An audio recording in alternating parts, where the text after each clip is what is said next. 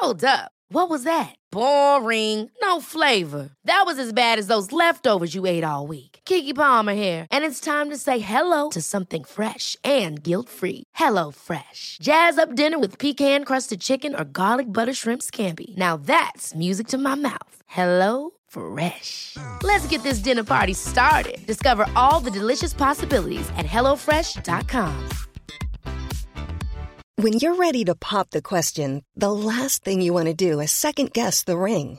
At Bluenile.com, you can design a one of a kind ring with the ease and convenience of shopping online. Choose your diamond and setting. When you find the one, you'll get it delivered right to your door. Go to Bluenile.com and use promo code LISTEN to get $50 off your purchase of $500 or more. That's code LISTEN at Bluenile.com for $50 off your purchase. Bluenile.com code LISTEN. Quality sleep is essential. That's why the Sleep Number Smart Bed is designed for your ever evolving sleep needs. Need a bed that's firmer or softer on either side? Helps you sleep at a comfortable temperature? Sleep Number Smart Beds let you individualize your comfort so you sleep better together. JD Power ranks Sleep Number number 1 in customer satisfaction with mattresses purchased in-store. And now, save 50% on the Sleep Number limited edition Smart Bed for a limited time. For JD Power 2023 award information, visit jdpower.com/awards. Only at a Sleep Number store or sleepnumber.com. Olösta fall. En podd om försvunna människor och ouppklarade mord.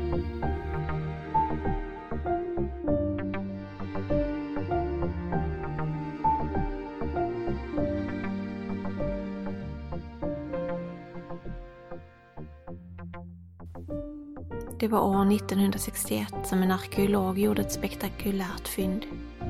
Under en utgrävning av fornborgen i Havor i Halsingsbo socken på södra Gotland hittades något alldeles särskilt under en sten. En skatt så unik och så värdefull för vårt kulturarv. Det man inte visste då var att några år senare skulle det mest dyrbara föremålet som man hittade då försvinna, bli stulet. Och fortfarande har det inte hittats. Du lyssnar på Olösta fall och på Mysteriet med hav och ringen. Mitt namn är Nathalie Seo. Mitt namn är Sofie Nublin. Fornborgen i Havor byggdes för mer än 2000 år sedan under den förromerska järnåldern. Borgen består av en rund vall och utanför vallen finns spår efter en grav. I närheten av ringvallen ligger ett par husgrunder från järnåldern. Det var arkeologen Peter Mannek som gjorde fyndet som ses som ett av de mest enastående i Norden. Under en sten i borgmurens insida låg ett depåfynd som bestod av ett stort romerskt bronskärl innehållande fyra romerska vinskopor av brons, en bronsil samt två bronsklockor. Men det var inte allt. Under stenen hittade de också den omtalande haveringen, ett smycke närmare bestämt en halsring av guld som troligen tillverkats kring Kristi födelse. Fyndet var unikt eftersom det ansågs vara det vackraste exemplet på tidig nordisk guldsmide som någonsin hittats. Det som var så fantastiskt är att skatten hittades av en slump när man grävde ur fornborgen i Havor. Man hade inte en tanke på att hitta en sån skatt utan var egentligen mest intresserad av själva borgen och ruinerna efter den. Först hade man misstankar om att halsringen inte var tillverkad i Norden utan att den kan ha västkeltiskt eller sydöstligt ursprung eftersom liknande smycken var vanligare där. Men senare landade man i att den faktiskt var tillverkad i Norden. Ringen daterades till förromersk järnålder och dess vikt uppmättes till hela 800 gram. Ringens guldvärde uppskattades till 300 000 kronor men värdet som konstföremål uppgår troligen till tiotals miljoner. Och kulturvärdet anses i princip vara ovärderligt eftersom det är ett så pass ovanligt och unikt fynd. Haveringen blev beundrad världen över, inte bara av arkeologer men också inom konstvärlden. Den var perfekt symmetrisk med detaljerad dekor i filigran teknik som visade på en förbluffad hantverksskicklighet, särskilt med tanke på dess ålder. Ringen uppmärksammades i flera olika tidningar och refererades till som en världsklenod. Endast fem liknande ringar har hittats vad man vet. En i Trollhättan som hittades under trädgårdsarbete 1995. En liknande ring i en Mosse på Jylland och två i Kiev-trakten. Och sen ska en ha hittats i Olbia vid Svarta havet. Man visste inte var havringen kom ifrån, men det spekulerades i om det kunde vara en tempelskatt som suttit på en gudabild.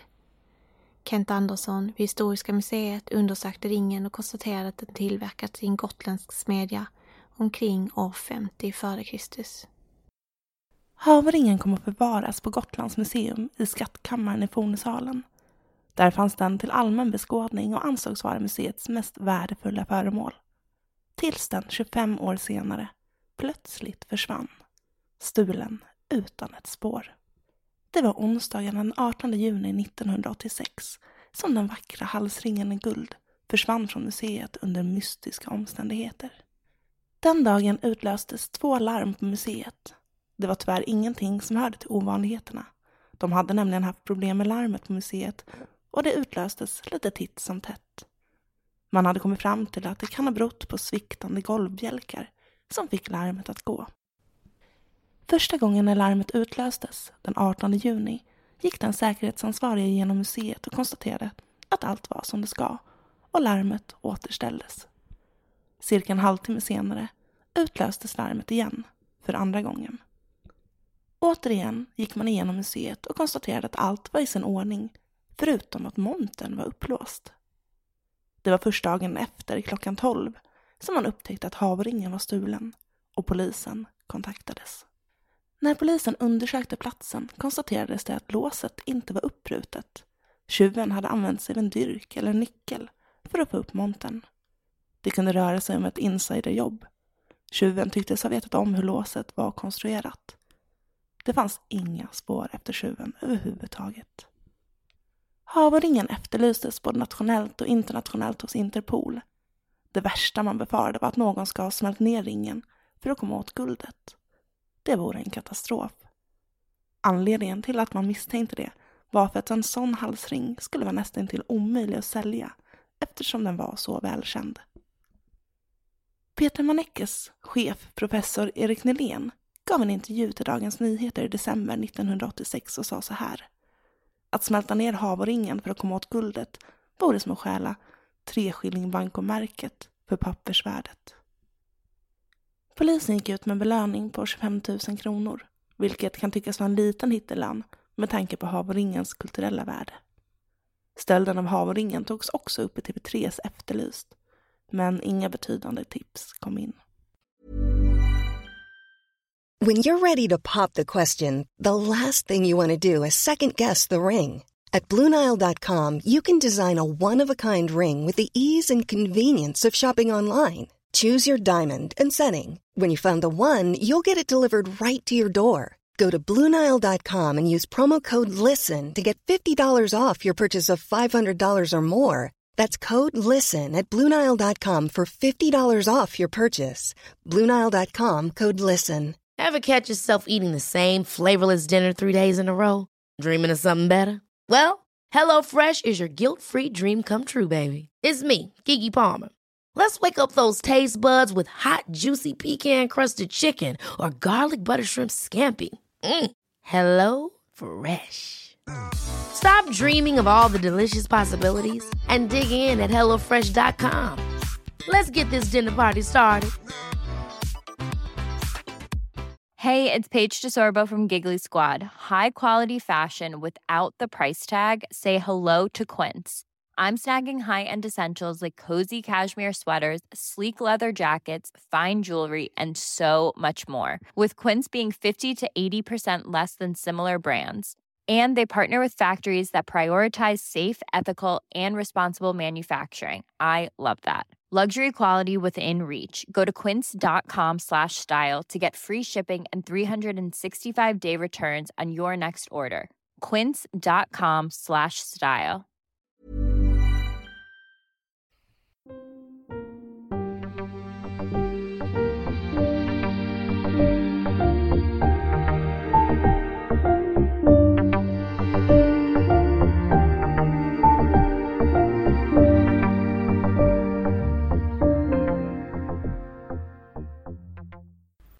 Ja, det här fallet är ju ett lite annorlunda fall jämfört med de fall vi brukar ta upp i podden. Det handlar ju om en spektakulär stöld istället för ett oklart mord eller ett försvinnande. Men vi tycker det är intressant att ta upp lite andra typer av fall ibland. Och speciellt sådana här mysterium är ju lite kul. Mm, det är ett olöst fall. Ja, det är ju olöst. Ja. Och genom åren som har gått så har det funnits en hel del teorier om vem som kan ha stulit havoringen då, som är det här försvunna föremålet. Och en populär teori är att det ska röra sig om ett insiderjobb, alltså att det fanns en arkeolog vid den tiden för stölden som arbetade på Gotlands museum i Visby som skulle kunna vara personen som faktiskt stal det här föremålet. Han hette Ragnar Engeström och är idag avliden. Och han är intressant dels för att han jobbade på museet och hade kunskap om hur låset och montern fungerade som haveringen låg i. Men han skulle också komma att dömas för rättspsykiatrisk vård för just kleptomani. Han hade alltså ett tvångsbeteende när det kom till stjäla saker som han blev dömd för. Mm, Det känns ju väldigt... Eh, mm, Det är relevant i det här fallet. verkligen. Och enligt två privatspanare, en pensionerad kriminaltekniker och en likadeles pensionerad underrättelseagent, så ska Ragnar Engelström ha lämnat efter sig dokument som indikerar att ringen faktiskt har gömts i en fastighet som han hade kopplingar till. Men de här privatspanarna har inte kunnat få tillträde till den här fastigheten så de har inte hittat havringen, men det är det de tror i alla fall. Mm. Och i en artikel i Aftonbladet 2015 så uttalade sig en av privatspanarna vid namn Bertil Bonneiver att man som sagt inte har fått tillgång till den här aktuella fastigheten som det gällde, men att han väntade på att fastigheten skulle komma i nya ägor för att få undersöka den. Ja, det är ju intressant att man inte har rätt eh, att göra någon form av, liksom, men just att göra husrannsakan. Ja, det är, det har varit ett hem som han har ägt tidigare, men det, man behöver ju ha, ha tillåtelse av den som, som äger hemmet idag för att kunna få undersöka det helt enkelt. I och med att det inte är den personen som är misstänkt för något brott. Ja, knivigt läge. Vi vi tänkte att vi skulle prata lite om Ragnar Engeströms bakgrund också. Eh, på mittvisby.se så kan man läsa en djupgående artikel om honom. Eh, så låt oss gå igenom lite vem han faktiskt var. Ragnar var en väldigt begåvad arkeolog och han var känd för han närmast fotografiskt minne. Han gjorde stora insatser inom arkeologin och fick stor framgång med bland annat åldersbestämning av gamla byggnader i Visby. Och han var omtyckt på Gotland för att han hade så mycket kunskap om arkeologi och om Gotlands historia. Men så hade han ju också lite av en mörkare sida. Redan som liten ska han ha intresserat sig för historia och antikviteter. Han hade bra betyg och gillade att visa upp sin kunskap för andra och berätta om det han visste helt enkelt. År 1971 fick Ragnar anställning hos RAGU, Riksantikvarieämbetets Gotlandsundersökningar. Eh, och ett jobb då som han uppskattade väldigt mycket där han var involverad i flera viktiga projekt och i olika former av forskningsuppdrag. Men så har vi ju den här mörka sidan som du var inne och pratade lite om innan Nattis. Och det var att han kunde inte låta bli att stjäla. Och hans första stöld, som han åkte dit för i alla fall, ägde rum när han bara var 13 år gammal. Och det var faktiskt inte direkt någon liten stöld. Eh, det var väldigt organiserat och det var väldigt uttänkt. Han hade vunnit en mynthandlares förtroende som lät honom komma och gå lite som han ville i butiken. Och då satte han i system att vid besök på Kungliga myntkabinettet stjäla mynt på torsdagar. Och där upptäcktes och en fälla gillrades för att få fast eh, den som stal mynten. Och Ragnar Ingeström bevakades och en torsdag såg vittnen honom ta mynt ur en utställningslåda.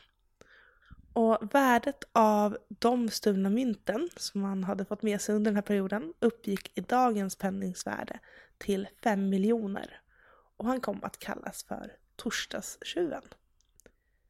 Med tanke på hans ålder fick däremot inte de här stölderna någon efterverkan för den unge tjuven. Stölden betraktades som en ungdomssynd av familjen och mynthandlaren och polisen höll med. Vilket kanske inte var så konstigt. Eh, han var ändå bara 13. Men det skulle komma att bli mer eh, liknande situationer som Ragnar helt enkelt satt sig i. Ja men precis. Ragnar skulle komma att jobba med antikviteter senare i livet och i sitt arbete så fick han möjlighet att regelbundet besöka olika museer och kyrkor och få tillgång till deras samlingar. Uppenbarligen så kunde han inte motstå möjligheten att stjäla på nytt. Med tanke på vad som senare skulle hittas i hans gömmor så måste stölderna ha försiggått under väldigt lång tid. Engelström hade en stor samling med antikviteter, en samling som med åren växte. Det rör sig om mynt, ovanliga böcker, möbler, konstföremål. Ja, exakt hur mycket han hade i sina gömmor är än idag ganska osäkert. Det är därför mm. inte så konstigt att han blev huvudmisstänkt som tjuven av havringen, eftersom han också under tiden som den stals hade en anställning på Gotlands museum, så att han var ju i närheten. Eller han var ju på platsen. Men ringen mm. hittades aldrig bland hans ägodelar efter hans död, så den är ju inte hittad. Nej, och jag kan tänka mig också om man nu har kleptomani att men, småstölder, men som triggar man säkert sig själv till att stjäla svårare och svårare saker. Det måste ju vara någon form av eh, trigger i det. Mm. Ja.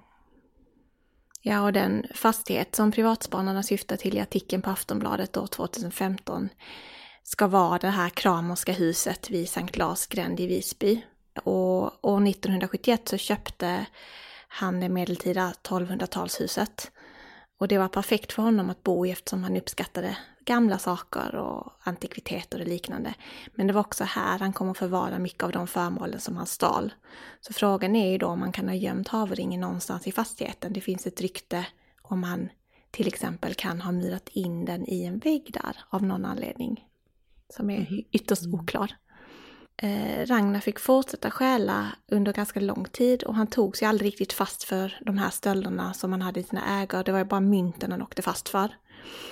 Och det är oklart om någon som han jobbade med misstänkte att det kan vara han som har stulit sakerna som försvann. Kanske cheferna han hade på olika jobb tyckte om honom så mycket att de höll honom om ryggen. Det spekulerar man om i artikeln på mittvisby.se. Eh, kanske ville man inte misstänka någon som han som var så väl ansedd och som visste så mycket om Gotlands historia och kulturarv. Mm. Att man ville skydda den typen av person. Precis. Och man vet ju inte varför Ragnar stal heller. Från början tror man att han bara ville ja, men behålla sakerna själv. Men han kan också ha sålt en del. Han var känd för att hålla stora fester. Och sen ska han även ha renoverat det gamla eh, 1200-talshuset och det kan ju också krävt en del eh, kapital. Mm. Man vet att han i alla fall har sålt en hel del antikviteter på auktioner såsom på Bukowskis och Sotheby's i London. Han var en stor kund eh, och välkänd som antikhandlare, särskilt som handlare av gamla böcker och gamla mynt. Men han var också ansatt eftersom han hade så himla mycket kunskap om de här antikviteterna. Jag ser honom nästan som en sån karaktär som idag hade varit expert på Antikrundan och men kommenterat olika föremål helt enkelt. Mm. Eh, han hade så pass högt kapital. Hur blev han då påkommen till slut? Jo, han gjorde ett eh, ödesdigert misstag år 1996 då han sålde en bok, en mycket värdefull förstaupplaga av Isaac Newton, till Southby i London. Och problemet var att det skulle visa sig att köparen av den värdefulla boken var svensk och när, när den här samlaren sen skulle visa boken för andra samlare upptäckte de att det fanns skrapmärken och missfärgningar på bokens frampärm och att ett exlibrismärke eller liknande hade tagits bort. Och det gjorde dem misstänksamma. Eh, så de undersök, eh, undersökte saken närmare och upptäckte att det fanns svårtydda initialer på bokens fortsättsblad. Och till slut kom man fram till att initialerna tillhörde Jöns Svanberg, som varit Vetenskapsakademiens astronomiska expert och att alla hans böcker ska ha donerats till Visbys läroverksbibliotek. Eh, när man undersökte om någon av hans böcker saknades på biblioteket upptäckte man att just den här boken saknades och därmed måste ha stulits. Och i och med det här så åkte Ragnar faktiskt eh, fast för första gången sedan han stal mynten. Och i och med att han hade sålt den här på auktion då så fanns det ju tydliga bevis. Boken var värd cirka 900 000 kronor i dagens penningsvärde ehm, så det var ett, ja, minst sagt värdefullt stöldgods. Och för det här fick han faktiskt ett års fängelse. Ja men precis. Men hans kriminella handlingar tog inte slut där för Han skulle faktiskt direkt efter att han kom ut från fängelset flytta in på ett slott med sin hustru. Och det ska ha inträffat ett inbrott i slottet som resulterade i att möbler och värdefulla saker till ett värde av cirka en halv miljon kronor försvann. Och Ragnar anmälde det här inbrottet till sitt försäkringsbolag och fick ut 1,2 miljoner kronor på försäkringen. Och senare skulle man då hitta allt stöldgods i ett förråd som tillhörde Ragnar. Så han hade alltså fingrerat inbrottet för att få ut försäkringspengar. Mm. Man hittade också stöldgods som saknades från bland annat kyrkor vid samma tillfälle.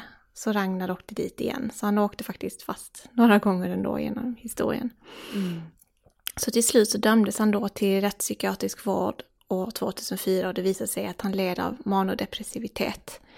Så det är en sorglig historia för när han kommer ut från psyket är han desperat. Han anmäler andra för stöld för de saker han själv ska ha stulit. Och han skriver brev till olika rättsinstanser, förtalar sin bror och påstår att han tvingat honom att stjäla.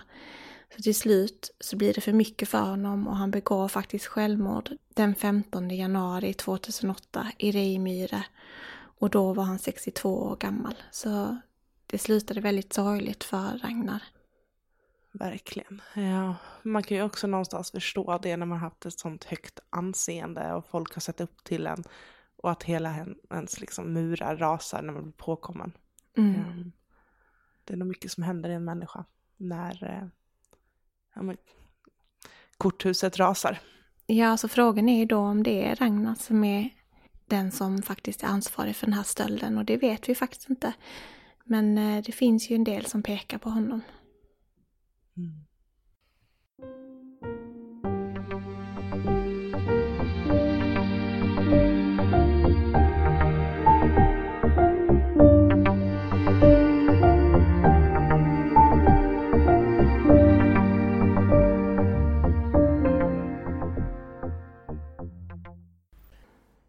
Idag är stölden av den mytomspunna havringen preskriberad. Men det är fortfarande ett mysterium som engagerar särskilt på Gotland, och tips kommer in med jämna mellanrum till Visbypolisen. Idag kan du som är intresserad av fallet besöka Gotlands museum i Visby och där se en replika av havringen som man skapade några år efter stölden. Den finns där för allmän beskådning tillsammans med resten av fynden från utgrävningen i Haver. Men var den verkliga havringen finns är det fortfarande ingen som vet och kanske kommer det förbli ett mysterium. Tack för att du har lyssnat på veckans avsnitt av Olösta fall. Imagine the softest sheets you've ever felt. Now imagine them getting even softer over time. That's what you'll feel with Bowl and Branch's organic cotton sheets. In a recent customer survey, 96% replied that Bowl and Branch sheets get softer with every wash. Start getting your best night's sleep in these sheets that get softer and softer for years to come. Try their sheets with a 30-night guarantee. Plus, get 15% off your first order at bowlandbranch.com. Code BUTTERY. Exclusions apply. See site for details. Hold up. What was that? Boring. No flavor. That was as bad as those leftovers you ate all week. Kiki Palmer here, and it's time to say hello to something fresh and guilt-free. Hello Fresh. Jazz up dinner with pecan-crusted chicken or garlic butter shrimp scampi. Now that's music to my mouth. Hello Fresh. Let's get this dinner party started. Discover all the delicious possibilities at hellofresh.com. Planning for your next trip? Elevate your travel style with Quince. Quince has all the jet setting essentials you'll want for your next getaway, like European linen, premium luggage options, buttery soft Italian leather bags, and so much more. And is all priced at 50 to 80% less than similar brands. Plus, Quince only works with factories that use safe and ethical manufacturing practices. Pack your bags with high-quality essentials you'll be wearing for vacations to come with Quince. Go to quince.com slash pack for free shipping and 365-day returns.